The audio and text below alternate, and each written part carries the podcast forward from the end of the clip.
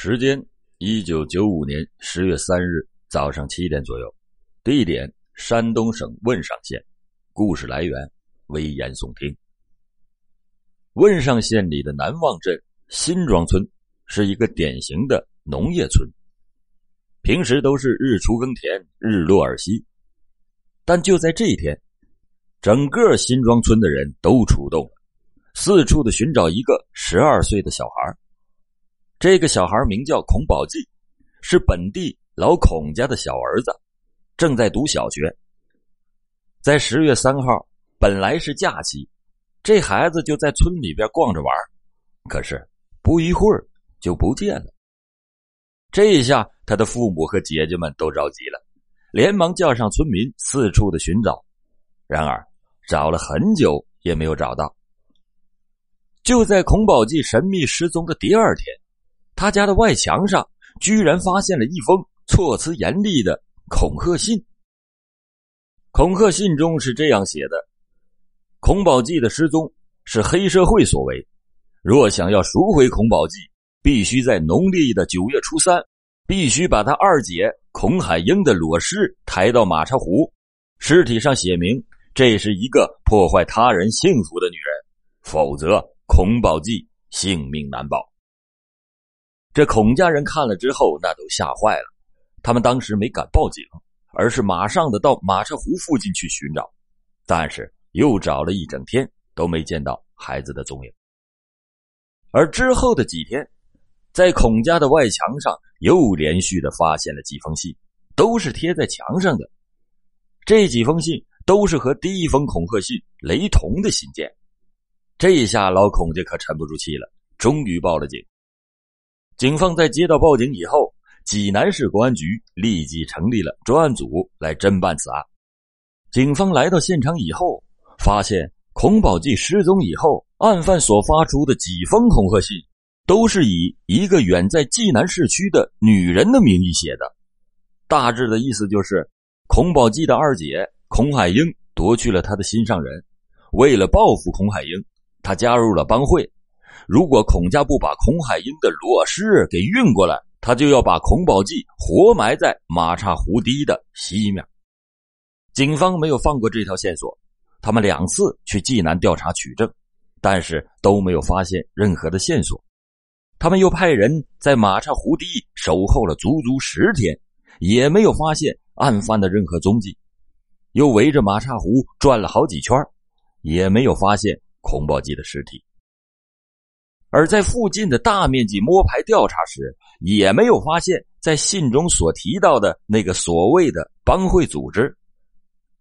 就在这个时候，警方从孔家的人嘴里发现了一个细节：每次孔家都是在第二天一早发现恐吓信，而且经常都是贴在墙角处，这让警方觉得蹊跷。这大半夜的，陌生人要是进村，很可能会惊动村里边的人。这个人多次的放恐吓信，明显是村里边的人，而不是外地人。在这种情况下，专案组综合分析了各方面的材料，刻画了案犯以下的特点。第一点是案犯的性别，案犯在信中自称是一个未婚女青年，但是恐吓信中多处的言语，那不像是女人的口气。你就比如信中说：“我非见到他的裸尸不可。”我何时要他的裸尸？你必须按时的送到。这些具备强烈攻击性和支配欲的语言，充分的显示了案犯极有可能是男性。第二点，这个人写的恐吓信，通过鉴定都是用格尺帮忙一笔一笔画出来的，根本就没有办法从笔迹上进行认定。但是从中可以看出来。这个人写字工整严密，肩架结构对称，大小和排列都非常的整齐规范，而且用词特别恰当，词汇丰富，文理通顺，修辞能力较强。这说明这个人具有高中以上的文化程度，并且具有一定的写作水平。第三点，按照恐吓信中提到的九月初三、九月初七。这些时间那都是农历。一般来讲，在城市生活的人，比如学校的学生，或者是经常外出的农民，他们不习惯用农历，这说明案犯应该是很少外出的当地农民。第四点，案犯懂得伪装作案，说明他具有一定的社会经验，懂得不显露自己真实的笔迹，再加上案犯具有较强的写作能力，这说明案犯年龄应该在三十岁以上。第五点，案犯自称是家住在济南市区，但是所有的信都不是邮局寄发的。信中所提的马叉湖是一个已经干涸了很久的湖，当地呢也有只是部分的农民知道这个湖名，而且案犯了解孔家的基本情况，只有孔家关系相当密切的人那才能知道。这种种的迹象表明，案犯就是孔家附近的本村人。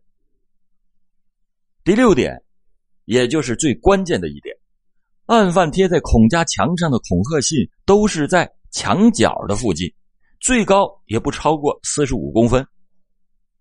警方据此分析，只有身患残疾、站不起来的人才会这样做。同时，警方还发现，信中的内容最短的有八十个字，最长的有三百三十个字，而且这些字都是用格尺帮助写下的。平常人写几百个字那不算什么。但是如果用格尺来写字的话，那实在是很费事。案犯能够写出这么多格尺字儿，那在全国也是罕见的。这说明案犯具有非凡的毅力。警方当时不由得联想到了“身残志不残”的这几个字。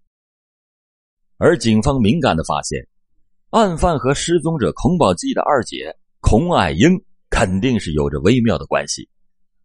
虽然调查中没有发现孔海英和其他人有什么利益的冲突，但是案犯所写的恐吓信中口口声声说要孔海英的裸尸，很明显，案犯和孔海英有性方面的瓜葛。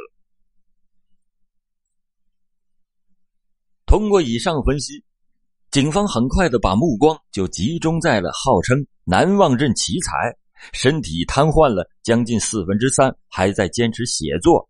又曾经在报刊上发表过一百多篇诗词的孔宝记和孔海英的族叔孔德义的身上，但是警方内部还是很怀疑这个推断。这个人是本地那大名鼎鼎的瘫痪诗人，他为什么要作案呢？经过一番热烈分析讨论，专案组认为必须从孔海英身上打开这个突破口。于是他们再度的访问了。孔海英经过一番的劝导，孔海英终于透露了心中的隐秘。原来，在五年前，也就是孔海英十三岁的时候，经常帮他辅导功课的堂叔孔德义骗取了他的信任，同他发生了两性的关系。而在以后的几年内，孔海英慑于孔德义的淫威，加上珍爱自己的名声。不得不时时的到他的小屋里满足他的兽欲。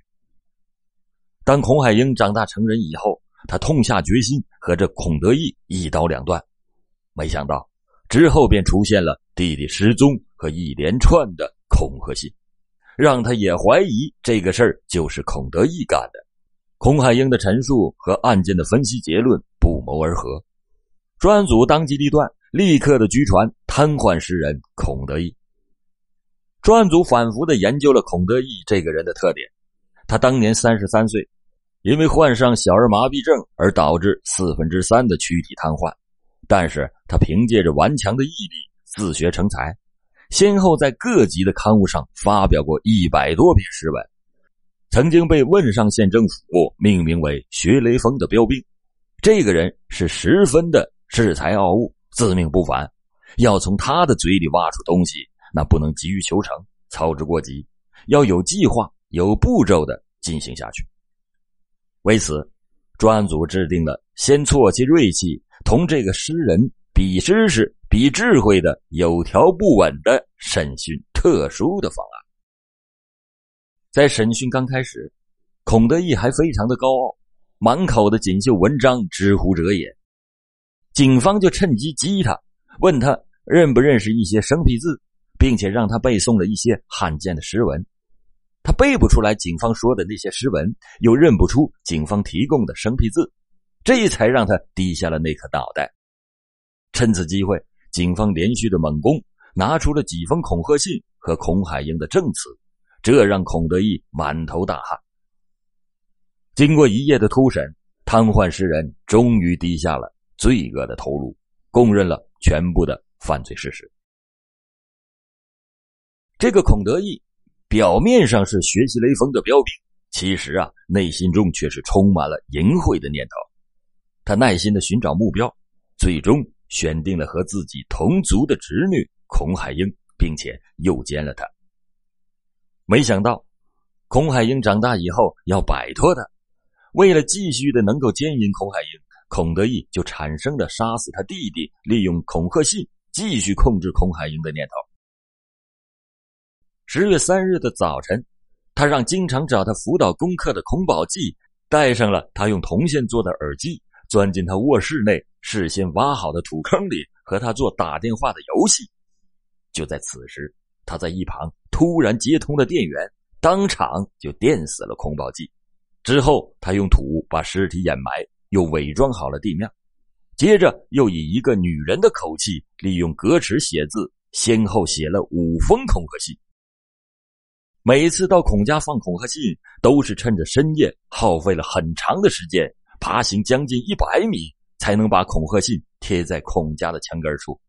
像他这样的残疾人，为了做坏事付出了这么大的努力，真的是不敢让人相信。